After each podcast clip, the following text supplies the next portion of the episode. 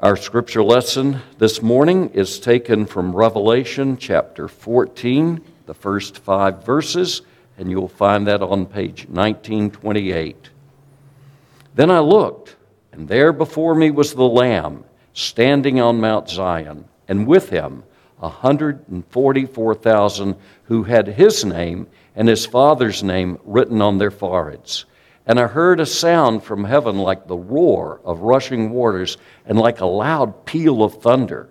The sound I heard was like that of harpists playing their harps, and they sang a new song before the throne and before the four living creatures and the elders. No one could learn the song except the 144,000 who had been redeemed from the earth. These are those who did not defile themselves with women for they themselves are pure.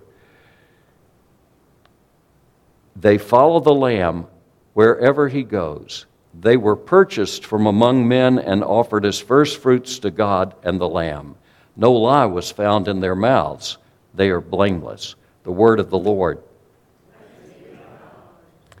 May we pray. Lord, help me again to tie things together in this mysterious book that is so full of allusions to the whole of Scripture.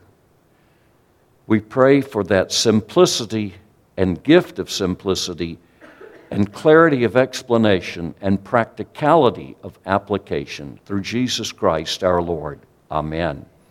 Now, you have a handout, and your handout is not like mine. It's like mine, except I have the red letter edition. And what I did was to go through uh, the Greek New Testament and I tried to identify every passage in the book of Revelation that had to do with worship. So things like the temple, things like the tent and the tabernacle, things like people blowing trumpets and incense, and all these other things I highlighted in my red letter edition. And what I want to do with this is to say to you that the book of Revelation is a book of worship. And we often miss that. You know, we hear these prophecies this is going to happen, that's going to happen. Joe Biden and Donald Trump are going to get into a duel together. And Nikki Haley is going to assassinate both of them with a sword that she inherited for her Hindu great grandfather. And then we're going to, I'm being absurd. The point is that many approaches to the book of Revelation are just that absurd. And they want to make the book of Revelation fit our times. The trouble is that the book of Revelation was written for people who were living in the first century before Christ. And it was designed to give comfort to those people in the middle of all the trials and tribulations that they faced. That doesn't exhaust its meaning because the book of Revelation prophecies recapitulate on and on throughout history, even as Old Testament prophecies had an initial fulfillment and recapitulate into our time. The greatest example of, of that, in my opinion, is the prophecy uh, that Isaiah has in Isaiah 7:14. Behold, the virgin shall conceive and bear a son, and shall call his name Emmanuel. We know from the New Testament that refers to the Lord Jesus Christ. But what we discovered when we examined that passage uh, almost a year ago is that that was Isaiah's second wife, who was a virgin when he married her. And we, and we can prove it conclusively if we examine Isaiah 7 and Isaiah 8.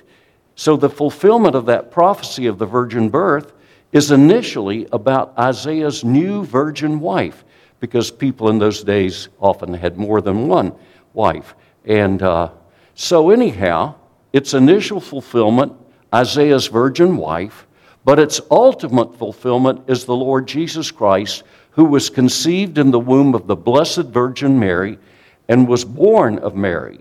And so that's, that's an interesting thing.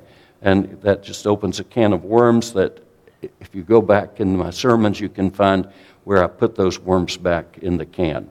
So, so prophecies have an initial fulfillment, but then oftentimes they repeat and have an ultimate fulfillment. So, looking at this in Revelation 14, what is the book of Revelation really about? The book of Revelation is really about how to worship. It's a worship book, and all you have to do is look at all those texts in the handout. Uh, and I left the Greek there because it was just too, too hard for me to remove the Greek, so excuse me. And also minus the red letter edition. But I think that's an important truth.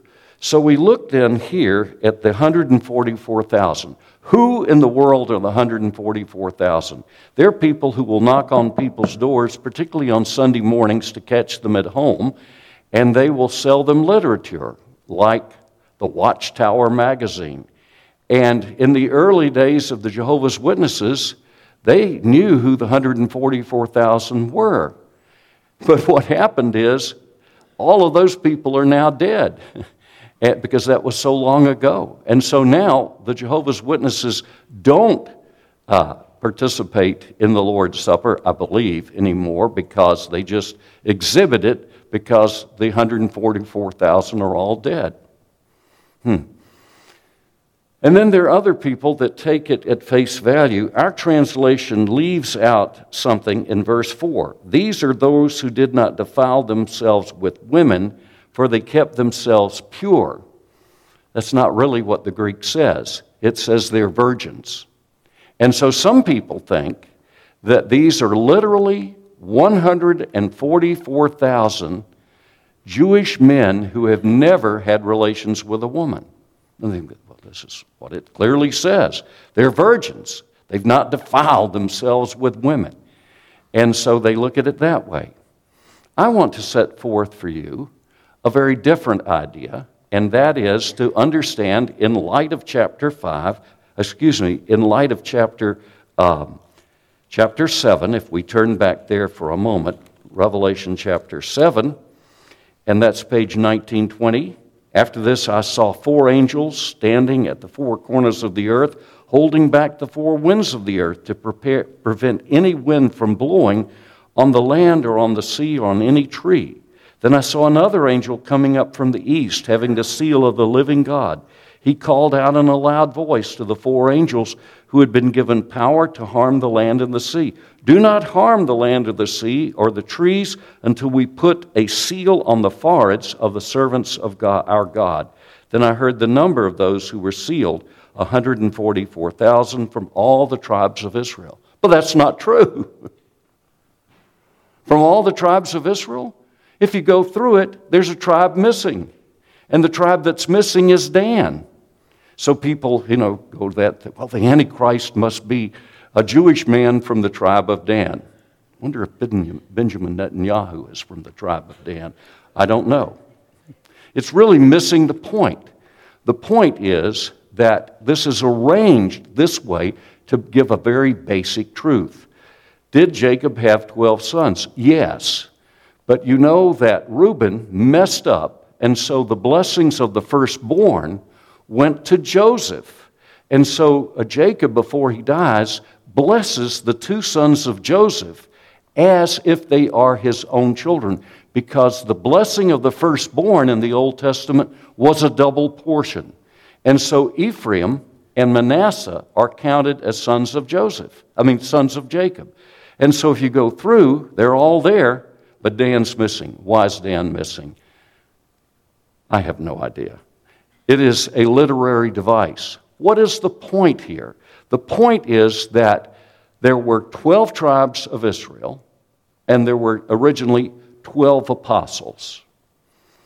And 12 times 12 is 144. And then 10 is the cube, of, excuse me, 1,000 is the cube of 10. So I believe, and I won't fight with people over it, uh, but, but I believe that 144,000 is a symbolic way of referring to all of God's people in all ages Old Testament believers, New Testament believers, all God's people in all ages. So if we look at this back at chapter 14, why are they called virgins? These people that have never had relations with somebody? No, we have to go back to the Old Testament. The great theme of the Old Testament is that Israel is the wife of the Lord. She's the Lord's wife. And so, therefore, you find this theme in the prophets, in Ezekiel, profoundly in Ezekiel 16 and Ezekiel 23, and in the whole book of Hosea, where God instructed Hosea to marry a woman who was a prostitute. And God wanted Hosea to experience emotionally what God Himself experienced when His people betrayed Him and broke their trust, their covenant they entered into at Mount Sinai with the Lord. And so Hosea writes about that and the redemption that's there because Hosea seizes his wife one day in the slave market being auctioned off to the highest bidder, and he bids for her and he buys her back. So, Hosea, that's that theme. So, the virgins here, you see, it's simply a way of referring to God's people who are loyal to Him, who keep their covenant with Him, who are faithful to Him. And so there are 144,000. That's, that's the square of the New Testament leadership and the Old Testament leadership with a thousand, which is the cube. And that's a picture of the temple. Have you ever thought about it? Do you know that in the tabernacle, the tabernacle had in the Holy of Holies, it was a cube 10 by 10 by 10 cubits.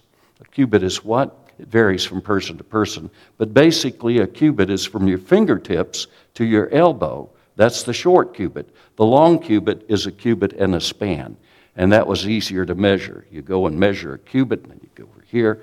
Anyhow, so 10 times 10 times 10 is a picture of the Holy of Holies, the very dwelling place of God where the Ark of the Covenant is. And so we notice something else. It says here in Revelation 14 1, they're standing on Mount Zion. Now, we, we have to go back and understand that, that the Jerusalem that is above is much more important than the Jerusalem that is below. And we've seen that in our studies and looking at Galatians. And he says that Jerusalem above is our mother. In other words, it's a picture of the true home of all believers, which ultimately is in heaven with the Lord Himself. And then notice here that they have God's name, that is, the name of the Lamb, the Lord Jesus Christ, and His Father's name written on their foreheads. Now, think about that for a moment. What immediately precedes chapter 14? It's chapter 13. And if you look at, at that same page in verse 18, he says, This calls for wisdom. This is Revelation 13 18. If anyone has insight, let him calculate the number of the beast, for it is man's number. His number is 666. And if you go back above it, you see that, that the dragon, who is Satan's imitation of God the Father, and the beast, who is Satan's imitation of the Lord Jesus Christ, and the false prophet, who is Satan's imitation of the Holy Spirit, they cause people not to be able to buy or sell unless they have the mark. And you see here, verse 16, Revelation 13, 16. He also forced everyone, small and great, rich and poor, free and slave, to receive a mark on his right hand or on his forehead, so that no one could buy or sell unless he had the mark, which is the name of the beast or the number of his name.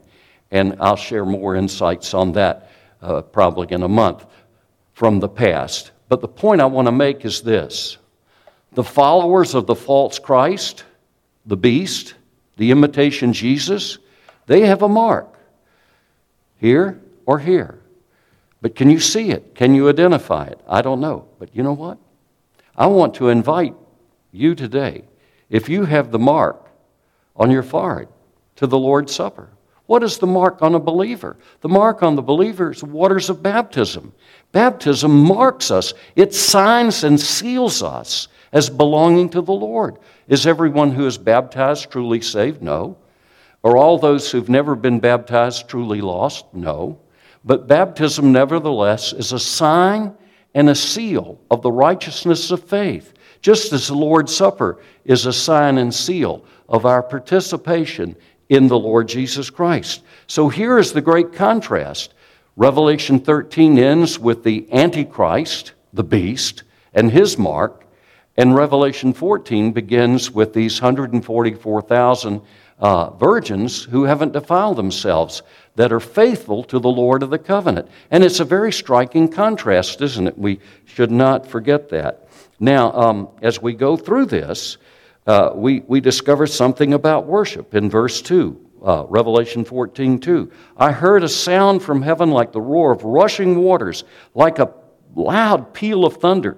The sound I heard was like that of harpists harping their playing their harps, and they sang a new song before the throne and before the four living creatures and the elders. No one could learn the song except the 144,000 which who had been redeemed from the earth.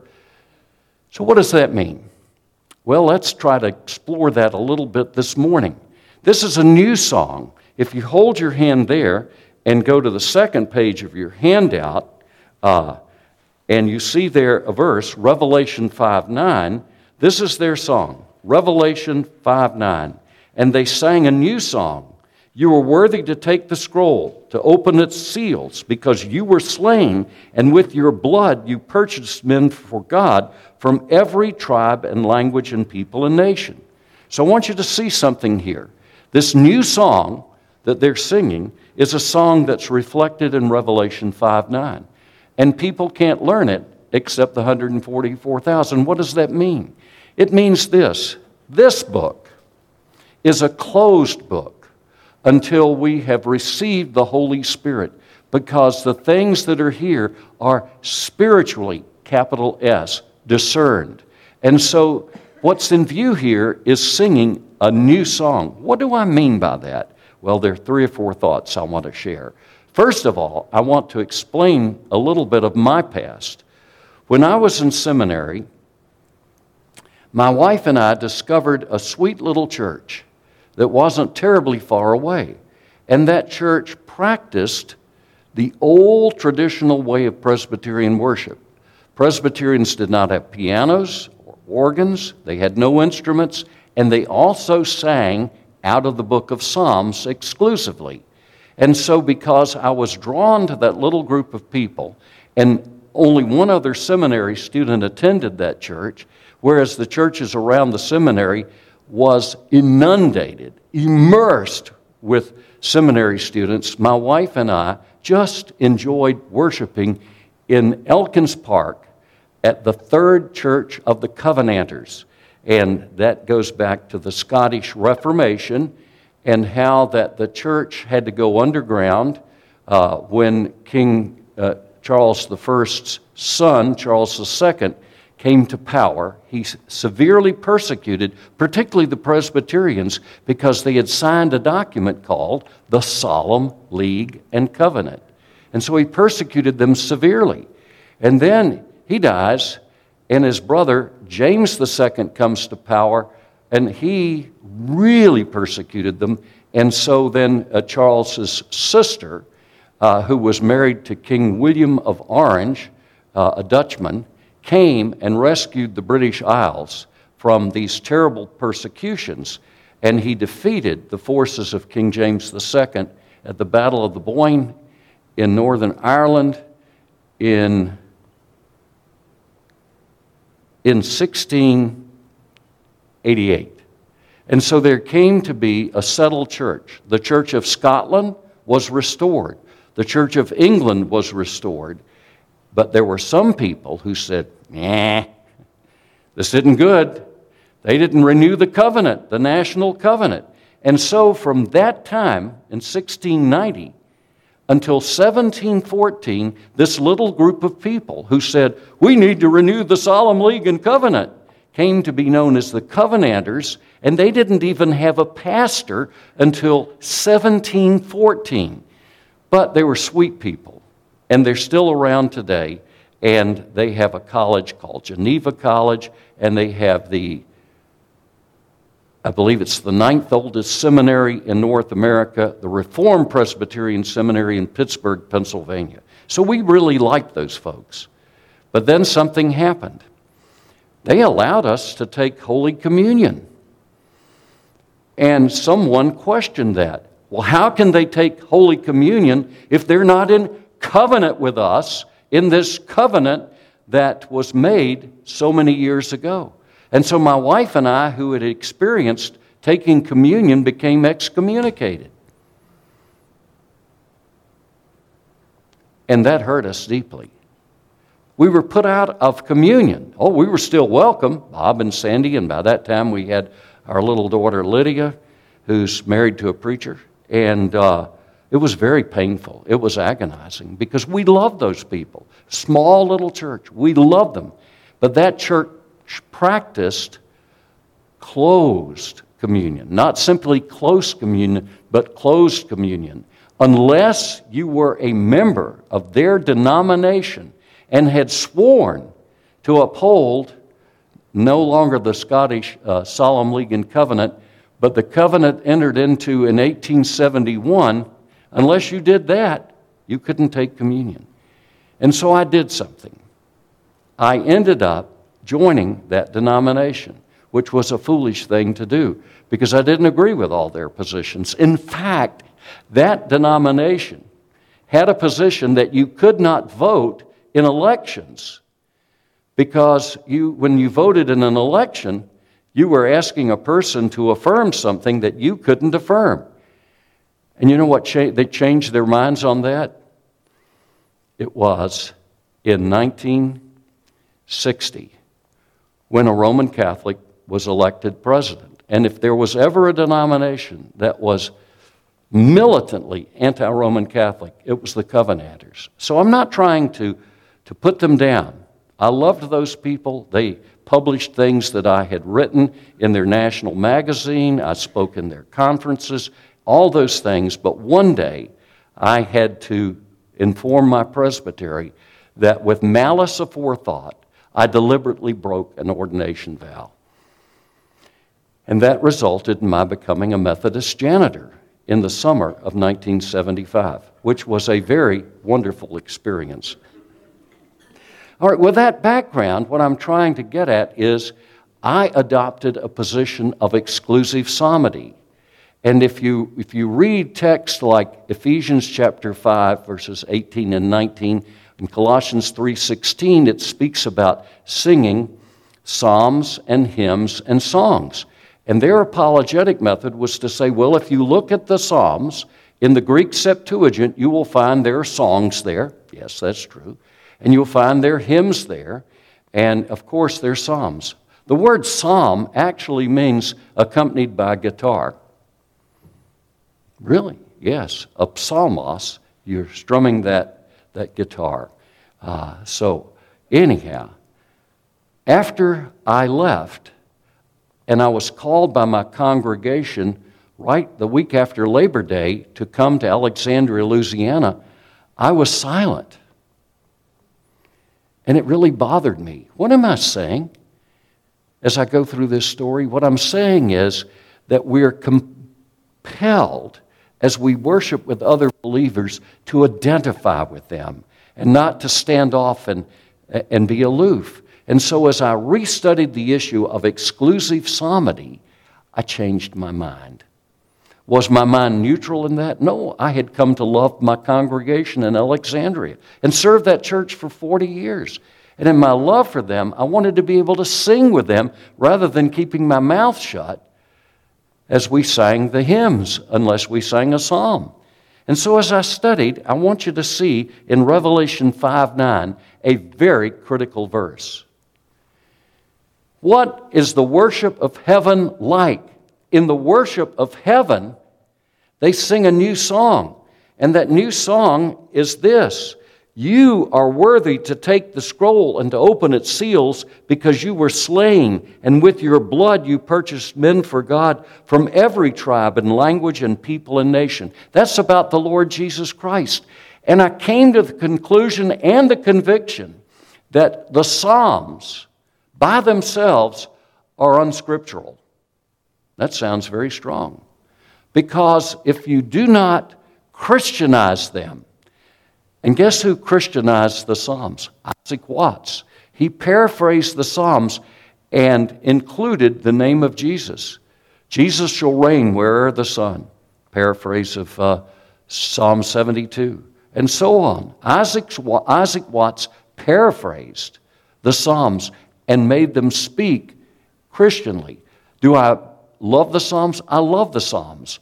I read a Psalm every day, and I love the Psalms. And the Psalms speak to us in the profoundest way. The difficulty with exclusive psalmody is that it does not focus on the cross at all. It doesn't mention the name of the Lord Jesus Christ. In other words, we have to understand that the Psalms are pre Christian, and therefore they are part of the weak and beggarly elements. They're part of the Old Testament, which, according to the book of Hebrews, is not a perfect system. And it, because it was imperfect, it had to be replaced with a new covenant. So they sing, the, they sing a new song. Now I want to throw out another idea. When you become a believer, when suddenly God opens your eyes to understand the truth, this book, which was a closed book and an obscure book with no real meaning and significance, even if you were an intellectual giant and studying it, you're missing something. But once the Lord opens your eyes to who He is, once you fall in love with the Lord Jesus Christ, and you pick up this book and you read, you're like St. Augustine. You remember Augustine's story. Augustine was a brilliant, a brilliant philosopher, and he had searched for meaning all over the world. And one day he is in a courtyard and he hears, he hears children singing a sing song thing over the wall.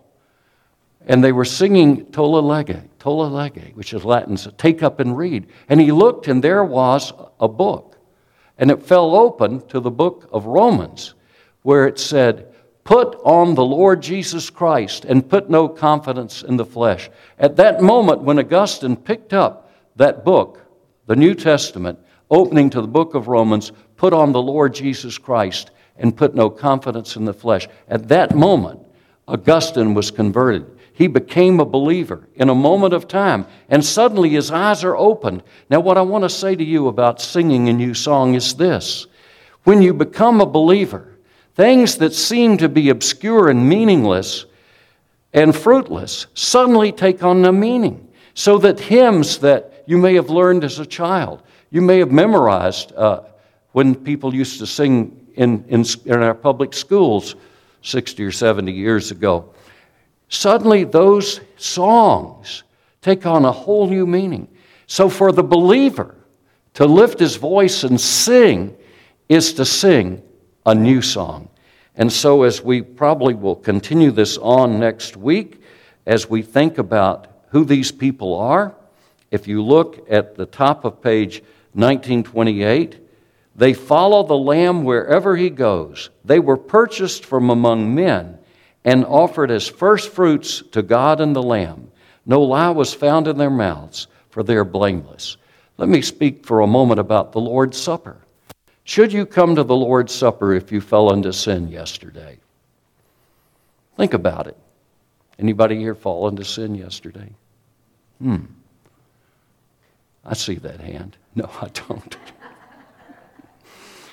Here's the thing we have to remember each of us is more sinful than we want to be if we're a believer, and we're more sinful than we think we are because no one truly knows his or her own heart.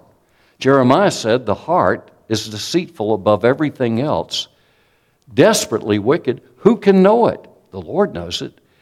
And so, as we come to the Lord's Supper, I want you to remember one fundamental truth you're blameless. If you're a believer, the righteousness of Christ has been put to your account, and your sins have been put to his account. This great exchange. You don't simply stand neutral before God, sins forgiven. You stand with positive righteousness. And, and I want you to understand that if you're in Christ, you are entitled to come to the Lord's Supper. Now, the Lord's Supper is a powerful thing, it has healing impact. I'll never forget an event that happened in my congregation years ago. It was at least 30 years ago.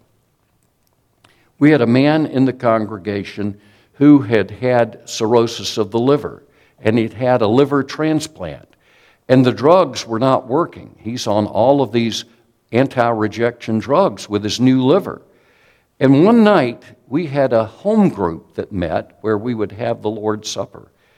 And uh, as we're praying for his name was Paul, as we were praying for Paul, suddenly there was a, a, a weird thing that happened.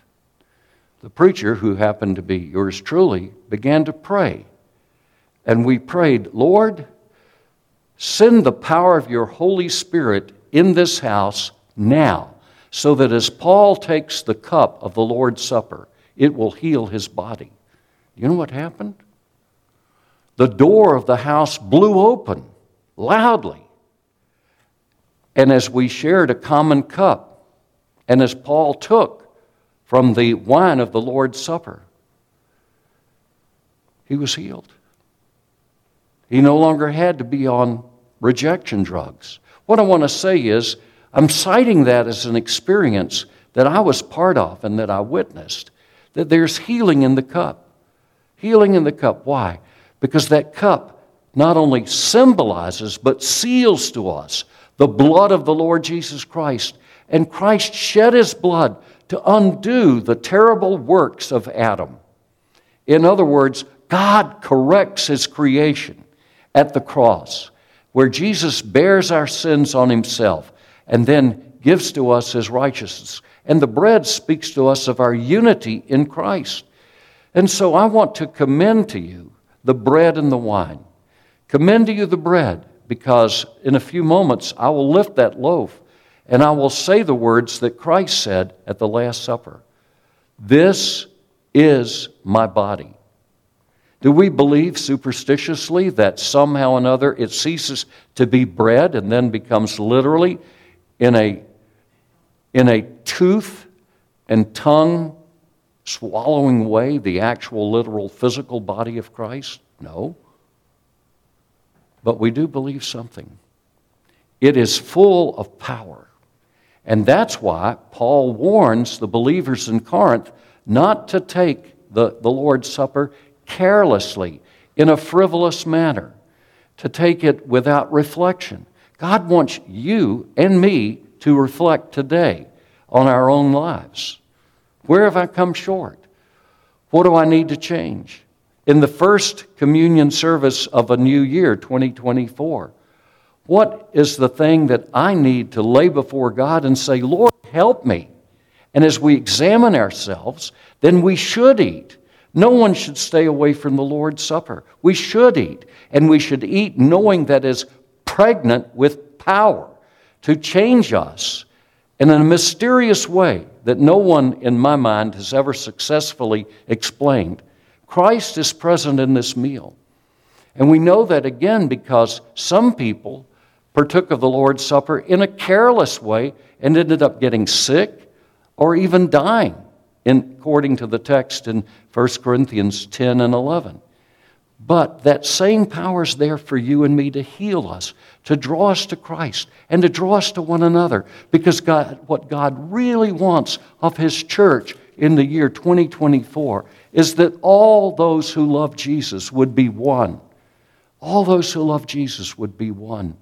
And the loaf speaks to us of our unity in the Lord Jesus Christ and being identified with Him. And the cup speaks to us of His precious blood that was shed.